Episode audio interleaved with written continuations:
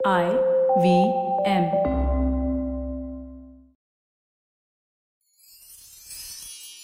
எத்திசையும் புகழ் மணக்க இருந்த பெரும் தமிழனங்கே தமிழனங்கே உன் சீரிழமை திறம் வியந்து செயல் மறந்து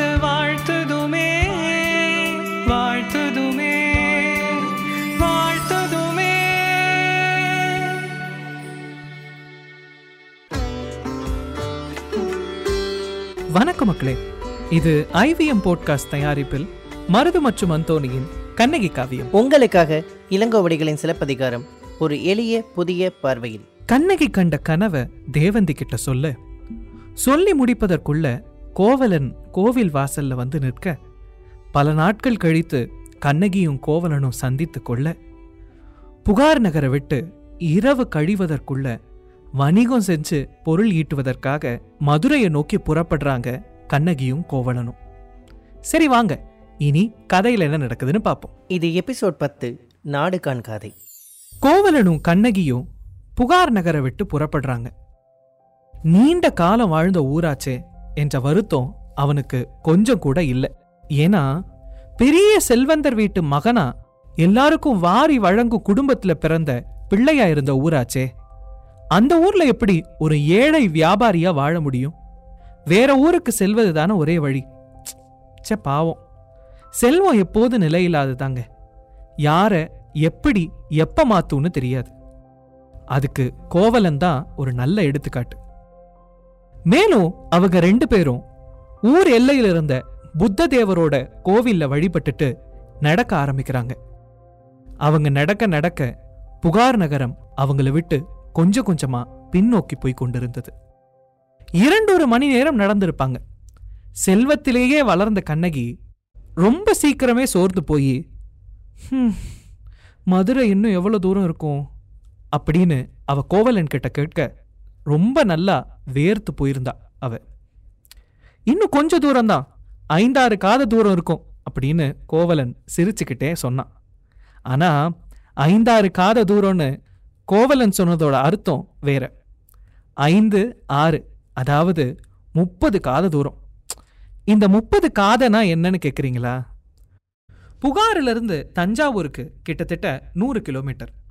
தஞ்சாவூர்லேருந்து கொடும்பாலூருக்கு கிட்டத்தட்ட ஐம்பத்தி ஏழு கிலோமீட்டர்னு வச்சுக்கோங்க. கொடும்பாலூர்லேருந்து மதுரைக்கு கிட்டத்தட்ட நூறு கிலோமீட்டர். அதாவது கோவலன் போக நினச்ச பாதையோட தொலைவு கிட்டத்தட்ட இரநூத்தி அறுபது கிலோமீட்டர்னு வச்சுக்கோங்களேன். ஆக மொத்தத்துல இந்த முப்பது காத தூரம்னு கோவலன் சொன்னது ஏறக்குறைய இரநூத்தி ஐம்பது கிலோமீட்டருக்கு மேல இருக்கும்.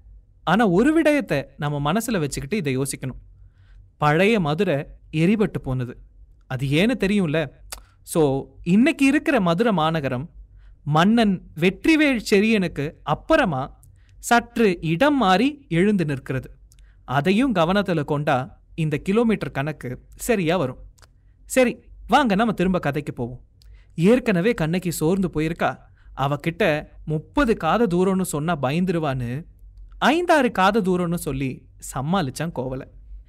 மேலும் அவகிட்ட கவலைப்படாத. பக்கத்தில் இருக்கிற சோலையில தான் சமண மத துறவி கவுந்தியடிகளோட குடில் இருக்கு.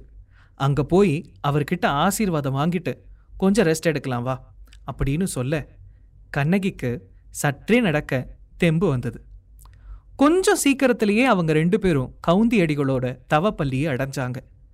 கவுந்தியடிகள் அவங்க ரெண்டு பேரையும் ரொம்ப அன்போட வரவேத்தார். கவுந்தியடிகள் ரொம்பவே தவப்பயன் கொண்ட ஒரு சமண மத துறவி.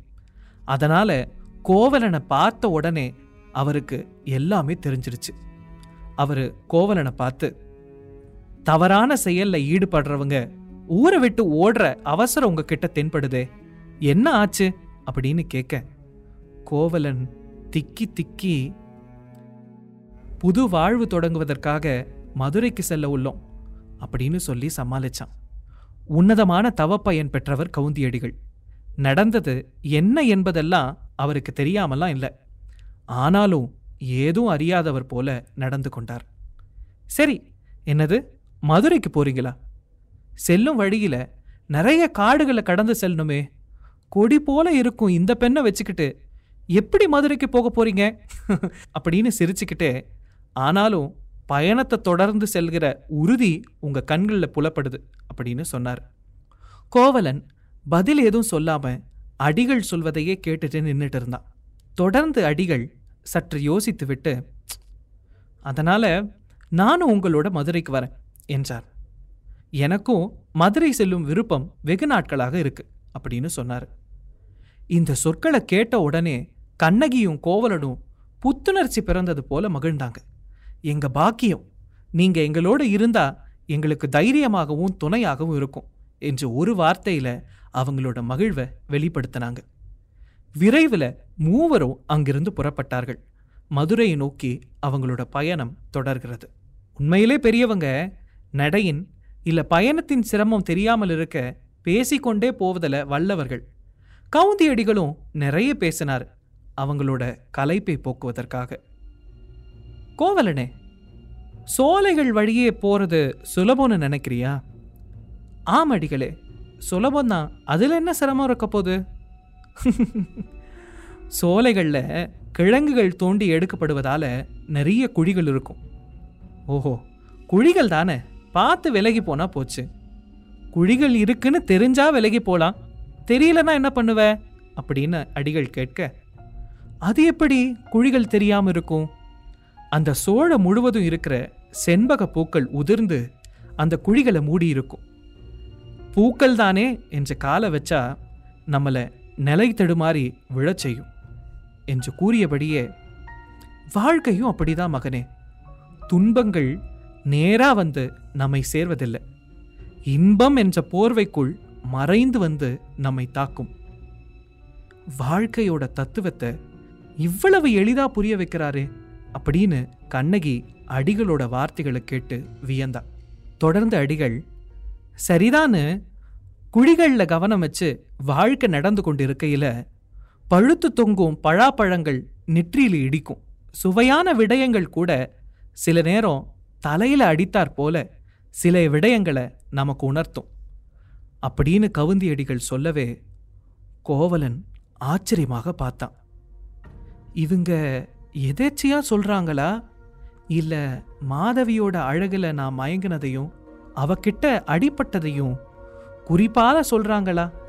அப்படின்னு கோவலன் குழம்பனான். மேலும் கவுந்தியடிகள் இப்படியே செண்பகப்பூவையும் நெற்றியில் இடித்த பழாப்பழத்தையும் கவனத்தில் கொண்டு இருக்கிற நேரத்தில் பழுத்த பழாசுலைகள்லேருந்து விழும் பழா கொட்டைகள் கால்களில் வந்து விழுந்து அடுக்கடுக்கான துன்பங்களை தரும் தன்மையுடையவை என்று கூற கவுந்தியடிகளுடைய பேச்சையே கூர்ந்து கவனித்து கொண்டு கோவலனும் கண்ணகியும் சுவாரஸ்யமாக நடந்து கொண்டிருந்தனர். உடனே கோவலன் இவ்வளவு சிரமப்பட்டு சோலை வழியில நடப்பதற்கு வயல் வழியில நடந்தா என்ன? அப்படின்னு கேட்க அங்கேயும் இடர்கள் உண்டு மகனே. அங்குள்ள நண்டு நத்தைகளின் ஓடுகள் இவ கால்களை கிழிக்க நேரிடுமே. வயல்ல தாவர வாழை மீனை பாம்பனை நினைச்சு கண்ணகி பயப்படுவாளே. மேலும் வயல்ல களை பறிப்பவர்கள் பிடுங்கி எறிந்த குவளை மலர்களுக்குள்ள இருக்கிற வண்டுகளை நாம மிதித்து அவைகளுக்கு துன்பம் நேரக்கூடுமே என்று கூற கவுந்தியடிகள் இவ்வாறு கூறுவது அவரை சமண மத துறவி என்றுரைக்கிறது. உலகில் உலகில எந்த உயிருக்கும் துன்பம் விளைவிக்க கூடாது என்பதில் கவனம் உள்ளவர்கள் சமண மத துறவிகள். ஆயினும் சோலைகள் தவிர வேறு சாலைகள் இல்லை என்பதால் மூவரும் சிறிது நேரம் நடந்த பின் ஊர்கள் பல கடந்து சென்று திருவரங்கத்தை அடுத்த ஒரு சோலையில தங்குனாங்க. அங்க உலக நோன்பிகளிட்ட சிலாதலம் ஒன்று இருந்தது. பட்டினப்பாக்கத்து உயர்குடி மக்கள் அமைத்த சிலாதலம் அதுவாகும். அங்க அறிவும் ஞானமும் மிக்க சமண தலைவர்கள் வந்து தங்குவதுண்டு. அவர்களை சாரணர் என்று குறிப்பிட்டனர். அவங்க சமண மத குரு ஆவாங்க. சமணத்துல இல்லறத்துல இருப்பவர்களை சாவகர்கள் அப்படின்னும் துறவுரம் மேற்கொண்டவர்களை சாரணர் அப்படின்னு சொல்லுவாங்க.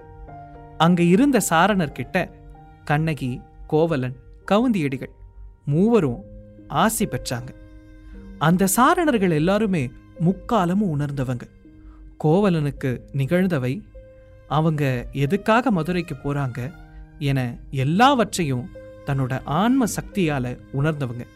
எதிர்காலத்தையும் உணர்ந்தவர்களா கவுந்தியடிகளை நோக்கி அடிகளே தீவினைகளை வேண்டாம் என்று விரட்டினாலும் அவை வந்தே தீரும் என்று உரைக்க அவைகளை யாமும் அறிவோம் என்று முற்றும் உணர்ந்தவராய் கவுந்தியடிகளும் கூற பாவம் கண்ணகிக்கும் கோவலனுக்கும் தான் இவங்க என்ன பேசிக்கிறாங்கன்னே புரியல.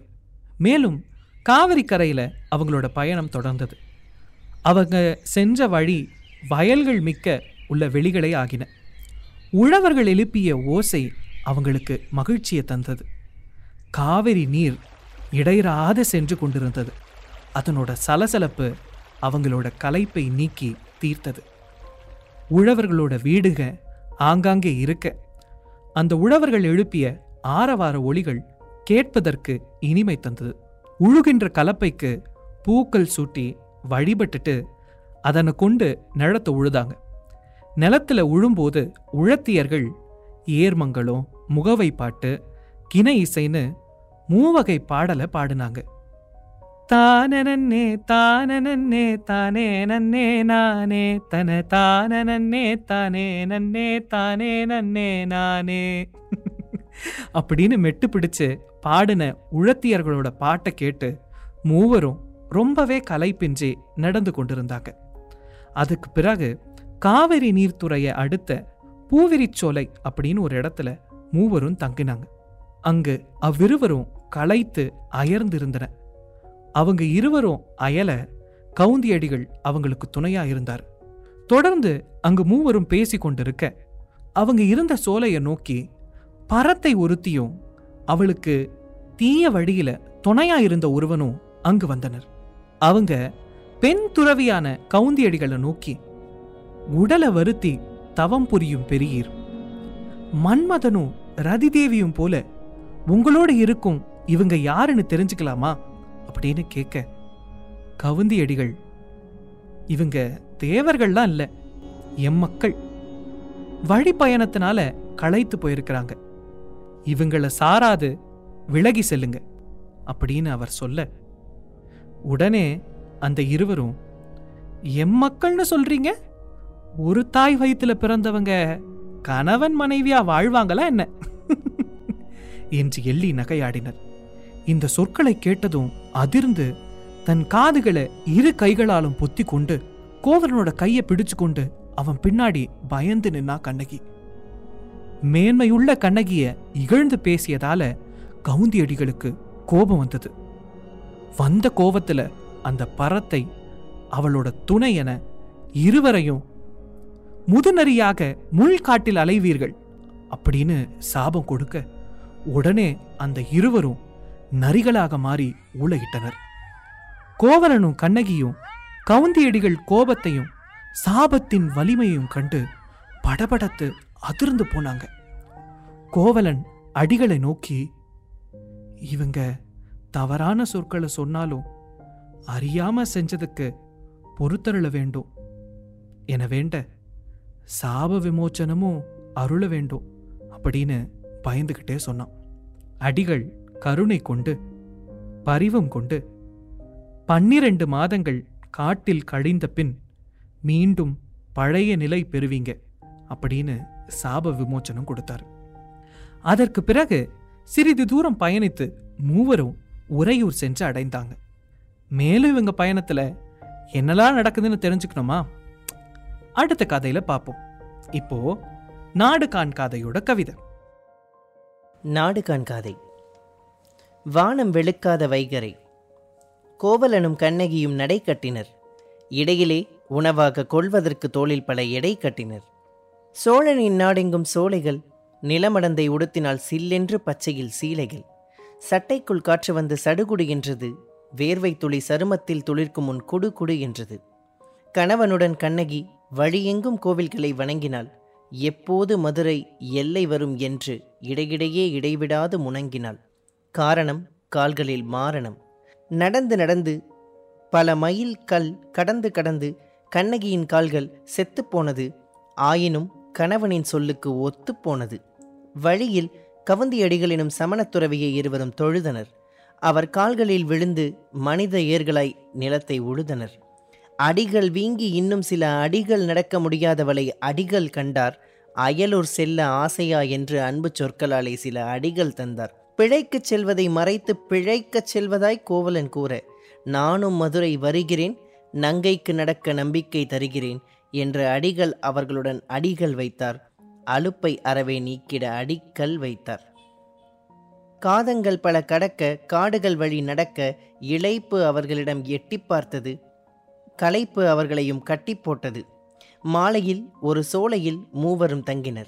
பரத்தை ஒருத்தி பகடிக்கு வந்து அடிகளின் பொறுமையை சோதித்தாள். அடுத்தவர் மனையை அவதூறாய் பேசினால் அமைதி காக்குமா போதித்தாள். காதை பொத்திக்கொண்டால் கண்ணகி என்ற கோதை. தீதை விலைக்கு வாங்கினால் பரத்தை என்ற பேதை. பொதுவாய் அடிகள் சொல் மிகாது மிகுந்தால் பொதுவாய் எல்லாமே தகாது. அடிகளின் கோபமோ அதிகரித்தது அவளின் அடிமுதல் தலைவரை அது கரித்தது. கொண்ட நெருப்பு தூபமாக கோபம் வந்தது சாபமாக. நரியாக உடனே மாறுவாய் ஈராறு மாதம் பின் இருகாலில் நடக்க சரியாக மீண்டும் ஏறுவாய் என்று சொற்கள் கோபமாய் வெந்தன சாபமாய் வந்தன. கவந்தியின் மனது வெறியாக பரத்தை என்ற காரிகை உருவம் நரியாக தணிந்தது கவந்தி சினம் தவித்தது கண்ணகி மனம். உறையூர் விட்டு உறையூர் சென்றனர் மூவரும். ஆர்க்கு முதலில் அறிக்கை கொடுத்தா சாவரும் புகார் அவர்களை போ என்றது. மதுரை மண்ணில் ஒரு புகார் அவர்களை வா என்றது. சிறப்பு மருது எப்பவும் போல. காலை அரும்பி மலரும் கதிரவனும் மாலை மதியும் போல் வாழியரோ? வேளை அகழால் அமைந்த அவனுக்கு மாலை புகழால் அமைந்த புகார். அதாவது காலையில தோன்றும் சூரியன் போலவும் மாலையில தோன்றும் சந்திரன் போலவும் கடலால் சூழப்பட்ட இந்த நில உலகத்திற்கு புகார் நகரம் புகழ்மேவும் சிறந்த மாலை போல விளங்குவதால் இந்த புகார் நகரம் இனிது வாழ்வதாக அப்படின்னு சொல்லி இந்த பத்து காதைகளுடன் சிலப்பதிகாரத்தோட முதல் காண்டம் புகார் காண்டத்தை நிறைவு செய்கிறார் இளங்கோவடிகள். அடுத்தது கண்ணகி கோவலன் கவந்தியடிகள். மூணு பேரும் மதுரைக்குள்ள நுழைய போறாங்க. மதுரை காண்டத்துல என்ன நடக்குதுன்னு பார்க்க அடுத்த வாரம் வரைக்கும் வெயிட் பண்ணுங்க. இது ஐவிஎம் போட்காஸ்ட் தயாரிப்பில் மருது மற்றும் அந்தோனியின் கண்ணகி காவியம். உங்களுக்காக இளங்கோவடிகளின் சிலப்பதிகாரம் ஒரு எளிய புதிய பார்வையில் இதுபோல இன்னும் பல சுவாரஸ்யமான பாட்காஸ்டுகளை கேட்க ஐவிஎம் பாட்காஸ்ட் டாட் காம் என்ற இணையதளத்திற்கு வாங்க. இல்லைனா ஐவிஎம் பாட்காஸ்ட் ஆப்பை டவுன்லோட் பண்ணுங்க.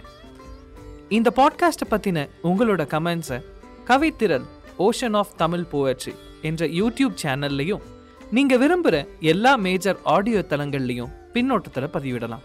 அண்ட் மறக்காம தமிழ் இலக்கியங்களை எளிய தமிழில் கேட்டு சுவைத்திட கண்ணகி காவியம் தமிழ் பாட்காஸ்ட்டை சப்ஸ்கிரைப் பண்ணி உங்கள் நண்பர்களோட ஷேர் பண்ணுங்கள்